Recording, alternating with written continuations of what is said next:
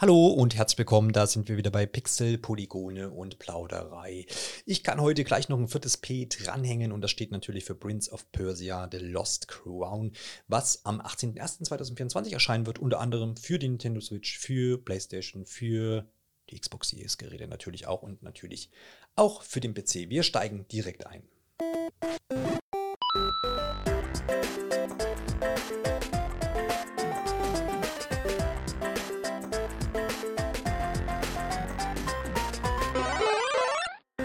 Der Ankündigung äh, im Juni 2023 war das von Prince of Persia The Lost Crown, waren ja einige überrascht, was da denn Ubisoft so aus dem Hut zauberte.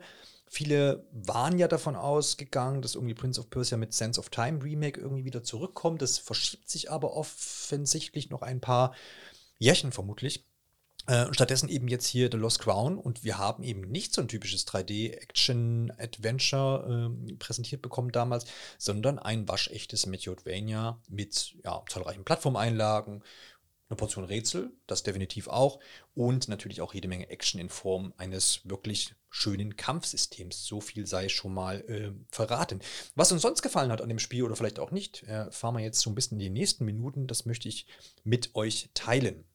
In The Lost Crown schlüpft man eben nicht in die Rolle des Prinzen von Persien, sondern in die Rolle von Sargon, also einem ganz neuen Charakter in dieser Reihe. Und der ist ursprünglich und zu Beginn des Spiels auf jeden Fall Mitglied der Gruppierung die Immortals. Und die sind eigentlich eingesetzt dafür, Persien zu verteidigen. Da gibt es noch ein paar mehr Mitglieder, ähm, die ich jetzt hier mal nicht alle aufzähle.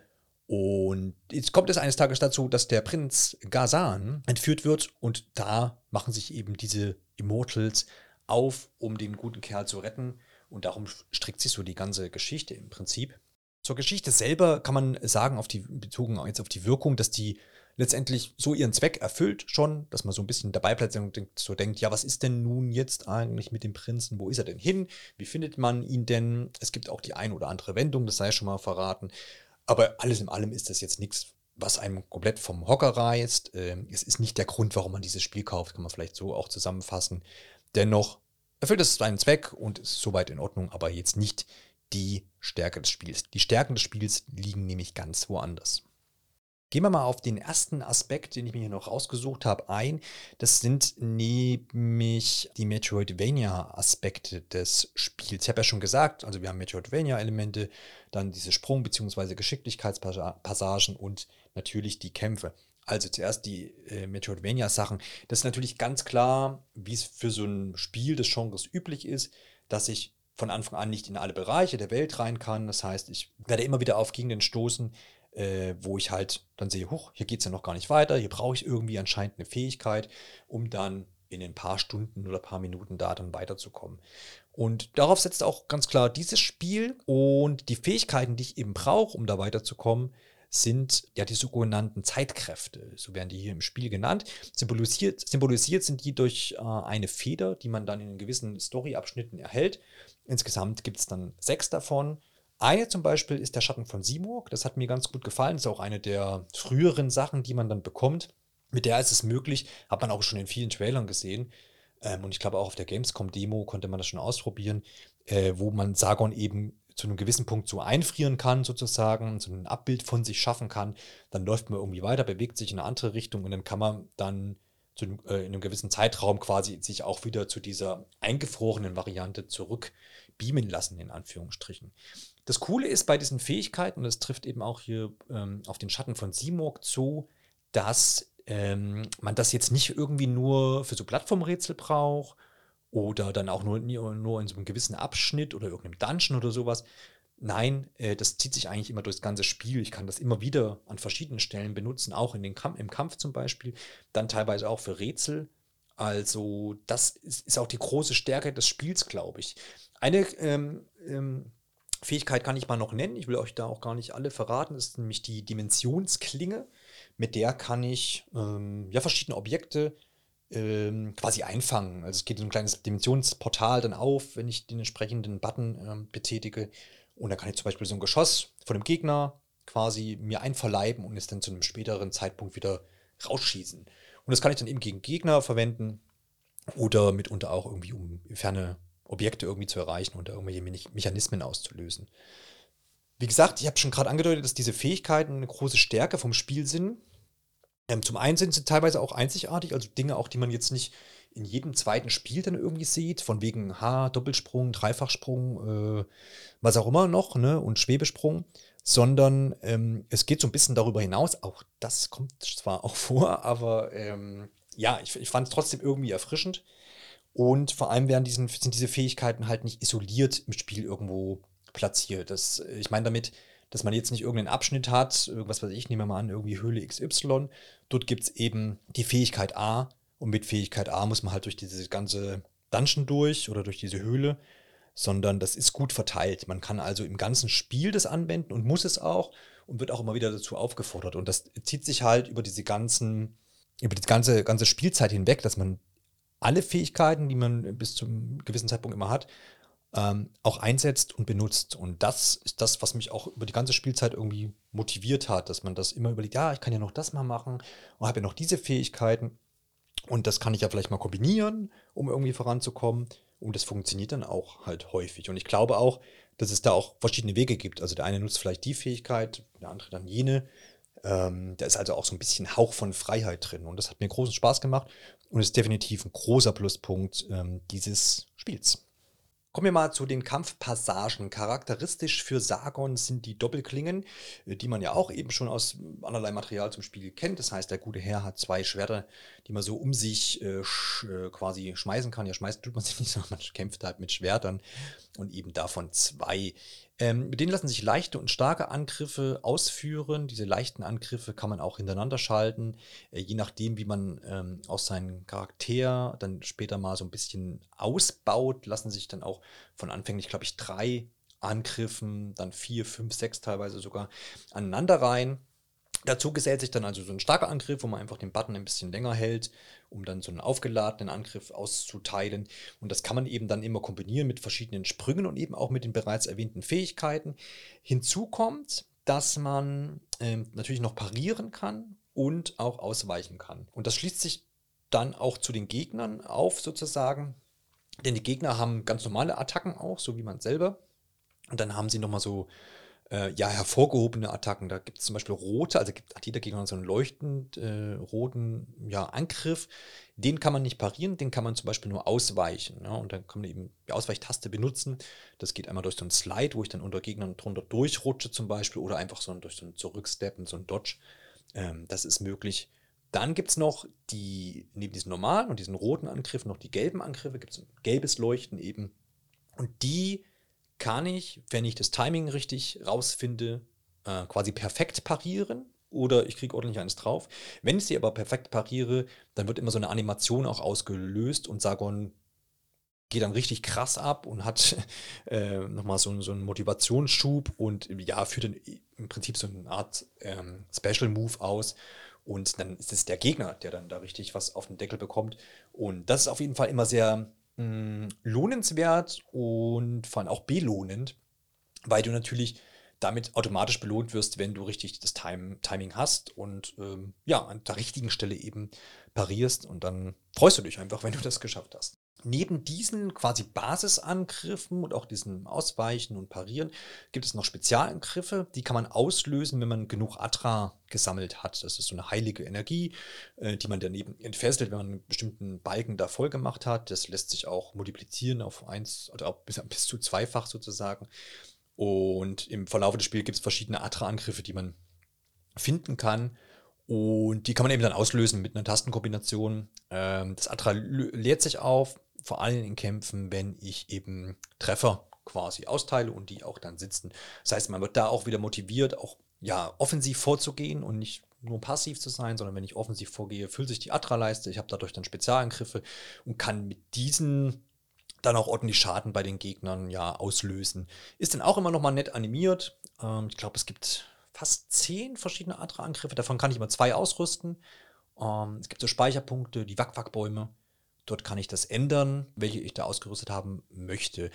Alles in allem fand ich die in ihrer Vielfalt schon interessant, aber mh, mm, ich habe nicht groß, groß abgewechselt. Ich habe dann irgendwann mal zwei gefunden, die für mich so okay waren. Das war einmal so, so ein bisschen, ja, so ein ferner, Fernangriff, möchte man meinen. Zumindest konnte ich damit eine gewisse Distanz auch überwinden, der einfach so von links nach rechts ging und dann einfach stark äh, Schaden gemacht hat. Und dann gab es noch einen, den fand ich auch ganz cool, den habe ich dann auch einfach behalten. Ähm, der hat nochmal so einen Heil, also erst, glaube ich, eine Explosion ausgelöst gelöst, und dann hat er nochmal so einen Heilkreis äh, gesetzt, in dem, wenn man sich da drin aufhält, man eben dann ein bisschen äh, Heilung erhält. Heilung ansonsten gibt es in äh, Prince of Persia äh, The Lost Crown über so Heiltränke. Da hatte ich dann zum Schluss, glaube ich, vier mit an Bord, die ich da mit mir rumgeschleppt habe. Hab. Das kann man auch bei einer Händlerin zum Beispiel auch anpassen, dass man da dann ähm, dieses, diese Tragekraft oder wie viel Heil Heilung man mit sich nehmen kann, kann man eben anpassen. Und auch wie viel ja, man der Leiste dann auch wieder herstellen kann. Das lässt sich auch über die Händlerin zum Beispiel und das Investieren eben in gewisse Bereiche dann anpassen. Insgesamt hat mir das äh, Kämpfen eigentlich wirklich gut gefallen. Vor allem so ein bisschen die Balance aus Action und eben Geschicklichkeit. Das war jederzeit hm, sehr ausgewogen und auch angenehm fordernd. Das heißt, dieses, dieses Spiel aus Angriff und Parade hat sich jederzeit auch griffig irgendwie angefühlt und dann auch wieder, wenn man erfolgreich war, sehr imposant. Das heißt, man hat sich da dann auch belohnt gefühlt, wie ich schon erwähnt habe. Und äh, gleichermaßen aber auch, wovor ich auch immer bei einigen Spielen dann Angst habe, dass das Kampfsystem irgendwie so überladen ist oder irgendetwas. Aber das war hier auch nicht der Fall. Das hat man schnell drin. Man fühlt sich da auch dann schnell irgendwie äh, ja an Bord und hat dann alles unter Kontrolle und dann macht es auch ähm, wirklich Spaß. Das, das, das definitiv. Bei den Kämpfen sind natürlich auch die Bosskämpfe zu erwähnen. Und da gibt das Ganze zwei Hände voll, so überschlagen. Doch, ja, müsste hinkommen. Und die haben nochmal, äh, sind auf jeden Fall nochmal ein Highlight, das ist definitiv. Vor allem musikalisch, da geht es dann immer nochmal so ein bisschen rockiger zu. Und die sind halt einfach cool inszeniert. Also das äh, ist auch schön ähm, variant gestaltet. Also am Anfang sind das noch Gegner, die sich halt, die meistens auch natürlich größer sind als du, oder die auf irgendwelchen Reittieren unterwegs sind, die dann von links nach rechts irgendwie so attackieren und sowas. Aber später kommen dann auch Gegner, die auch aus dem Hintergrund agieren und von oben und von allen Seiten. Und man muss sich da immer wieder eine Taktik zurechtlegen, wie man denn diesen Angriffen ja entgehen kann, wie man auf gewisse Sachen reagiert. Und dann geht es vor allem dann auch immer, ähm, das Zeitfenster Fenster zu finden, wo man denn Attacken auch setzen kann. Auch bei diesen Bossen gibt es dann immer wieder diese gelben Angriffe, die ich äh, vorhin schon mal erwähnt habe, wo ich halt dieses perfekte Parieren landen kann, wenn ich es denn schaffe. Und dann wird in den Bosskämpfen nochmal so ein richtig cooler Move dann von Sargon äh, inszeniert, wenn ich da ähm, quasi perfekt pariere bei dem gelben Angriff. Und das ist natürlich dann auch nochmal schön anzusehen und natürlich dann nochmal extra belohnend und obendrein natürlich auch gut für den Kampf, denn man dann kriegt dann da äh, der Widersacher ordentlich eins auf den Kopf vielleicht oder woanders hin. Jo, ähm, also man kann sagen, Kampfsystem hat jederzeit im Spiel Spaß gemacht. Ähm, und wie gesagt, es ist so die Mischung aus ähm, dem taktischen Vorgehen und aber auch diese Belohnung, wenn ich offensiv dann dabei bin, das macht wirklich ähm, Spaß. Das Schöne, was ich wirklich auch noch lobend hervorheben will, sind jetzt noch ein paar Dinge, die Ubisoft hier in das Spiel eingebaut hat. Weil wir haben ja jetzt ganz viel vom, vom Kampfsystem schon gehört und von den Fähigkeiten und dergleichen. Ähm, es nützt ja bloß nichts, wenn dieses Kampfsystem zwar gut funktioniert und sich das auch gut anfühlt und so weiter, dennoch muss ich das ja irgendwie meistern können. Das heißt, ich möchte damit eigentlich erfolgreich sein, es muss sich gut anfühlen, ich will ja auch vorankommen im Spiel und nicht dann irgendwo bei irgendeinem Endboss oder bei irgendwelchen Gegnern oder irgendwas dann hängen und sagen, jetzt schaffe ich den nicht und jetzt habe ich keinen Bock mehr, Spiel aus, Ende, ähm, abgebrochen bei der Hälfte oder sowas. Dem wirkt Ubisoft sehr, sehr geschickt und auch, wie ich finde, fair entgegen. Es gibt nämlich zahlreiche ähm, Unterstützungssysteme, die ich äh, nutzen kann. Also zum einen gibt es mal vier Grundschwierigkeitsstufen, da kann ich mich schon mal relativ breit aufstellen, was ich denn so haben will und was das Spiel von mir fordert e-, oder eben nicht. Und zusätzlich, und das habe ich aber auch dann auch teilweise genutzt einfach, kann man das Schwierigkeitsniveau auch ganz individuell anpassen mit so Schiebereglern. Also ich kann zum Beispiel das Zeitfenster für dieses Parieren oder das Ausweichen äh, anpassen oder eben auch den Feindschaden oder sogar den Schaden der Umgebung. Und ich habe das beim Feindschaden hin und wieder mal gemacht, weil ich gesagt habe, okay, jetzt habe ich da irgendwie diesen Boss und so und ich weiß, wie er funktioniert, ich habe so durchblickt und sowas, den Anspruch hatte ich dann auf jeden Fall an mich. Aber denn wenn ich mal einen Treffer lande, dann kommt mir das zu wenig raus und ich müsste das jetzt noch länger machen und das ermüdet mich vielleicht oder so oder würde mich ermüden.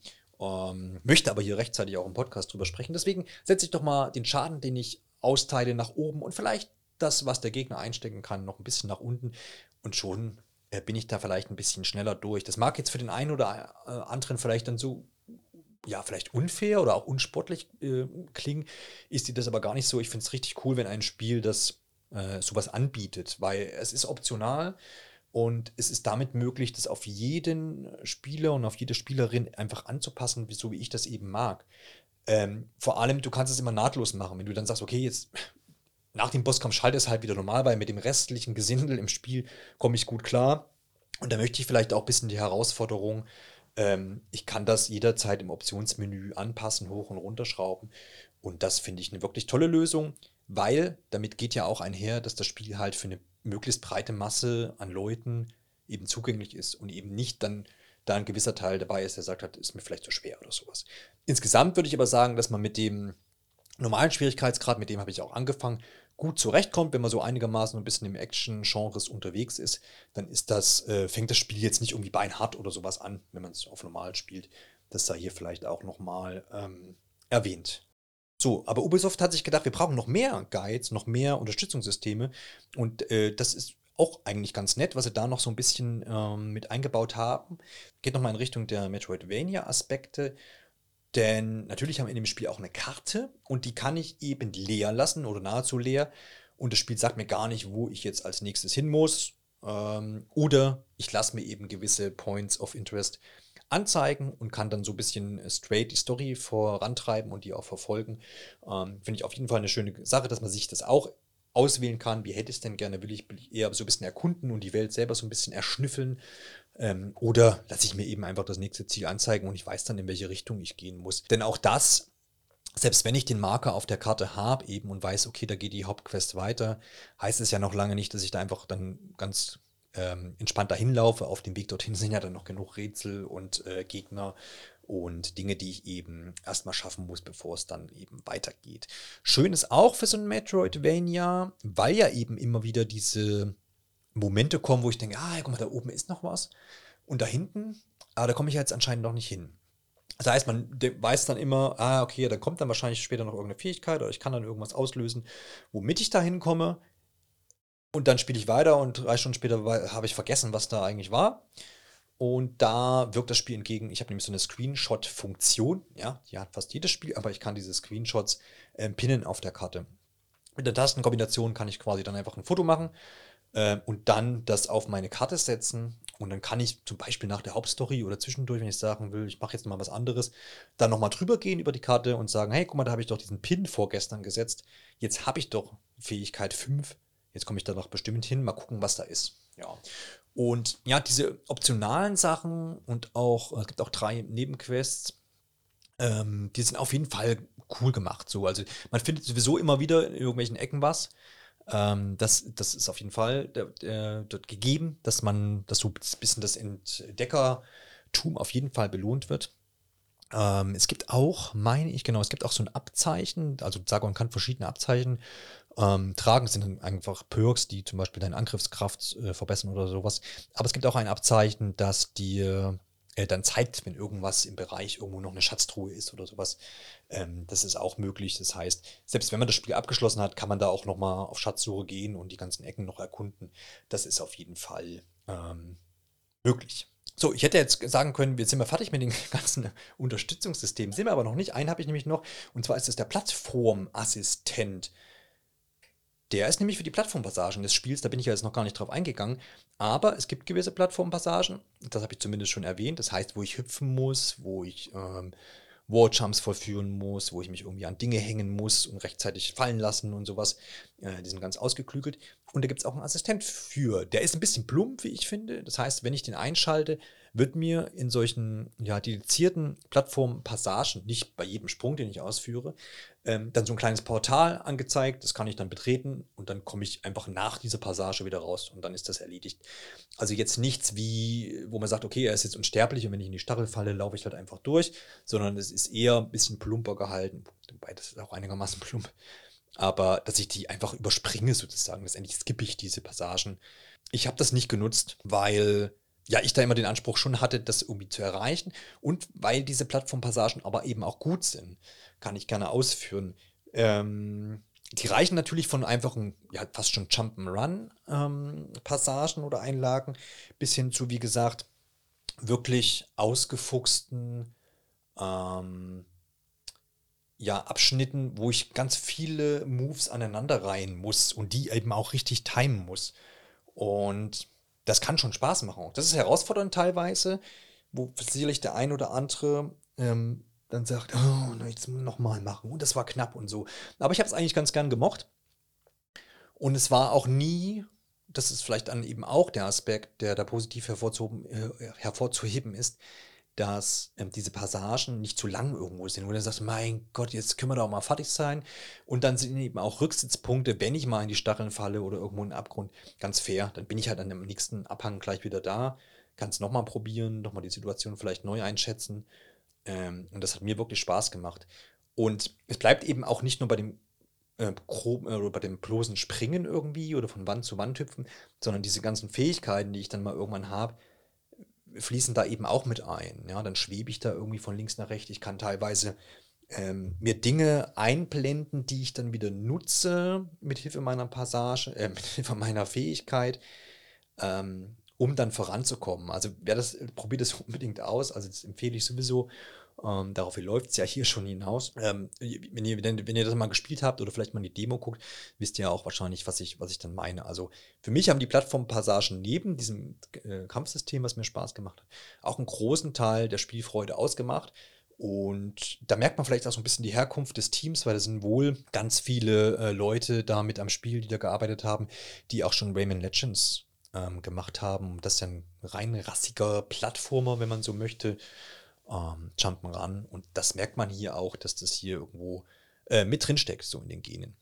Gegen Ende dieser Episode möchte ich noch das ein oder andere zur Welt von The Lost Crown ähm, loswerden, weil da bietet sich auch ganz, ganz viel fürs Auge bei dem Spiel. Das Spiel ist in der Unity Engine entstanden, ähm, lässt sich prima spielen. Ich habe jetzt auf der PlayStation 5 gespielt, dort in satten 120 Frames bei entsprechendem Bildschirm möglich und das hat man auch gemerkt tatsächlich und hat mir sehr, sehr viel Spaß gemacht, also sehr, sehr smooth, ähm, sehr, sehr zackig, sehr, sehr präzise. Das macht so ein Spiel dann natürlich auf jeden Fall nochmal hervorhebenswert. Und dann eben noch in einer sehr, sehr schönen Welt, die auch sehr abwechslungsreich ist. Man sagt das immer so oft, ja, Welt ist abwechslungsreich, aber hier ist es auch wirklich so. Ähm, also es sind, glaube ich, über zehn verschiedene Bereiche, die dann einfach so ein bisschen stilistisch angepasst sind, von großen Städten bis hin zu ähm, so ewigen Abgründen, Höhlen, düsteren Wäldern und sowas. Ähm, und das ist ja nicht nur die Umgebung, die da mit reinspielt und die schön gestaltet ist, sondern auch die Gegnertypen. Da sind, glaube ich, über 65 verschiedene Gegnertypen. Das heißt, du wirst, wenn du das Spiel einmal von links nach rechts durchläufst, sozusagen, und oben nach unten jede Menge verschiedene Gegnertypen finden. Die sind natürlich in ihrer Varianz dann nicht 65 mal unterschiedlich vom, vom Verhalten zum her. Also klar schon irgendwie, aber nicht, nicht riesig. Aber es trägt ganz, ganz viel dazu bei, dass man mh, hm, ja da einfach so eine, in so eine fast schon Mini-Open World quasi abtaucht, die eben in 2,5D-Optik einfach jetzt hierher kommt und äh, sehr, sehr viel Atmosphäre mit sich bringt. Und es hat mir wirklich auch gefallen, auch vom Sound Soundtechnischen und den Effekten hier und dort. Also das hat wirklich Spaß gemacht, diese ja rund 20 bis 25 Spielstunden dann auch zu absolvieren. Kommen wir also zum Fazit von Prince of Persia The Lost Crown. Für mich ist es ganz klar der erste Spiele-Hit des Jahres, ähm, der dann erscheinen wird, ja noch, je nachdem, wann ihr das jetzt hört. Ähm, ganz besonders gefallen hat mir das fordernde, präzise Kampfsystem, die abwechslungsreichen Rätsel, die ich noch gar nicht genug hervorgehoben habe, aber das macht nichts, findet ihr selber raus.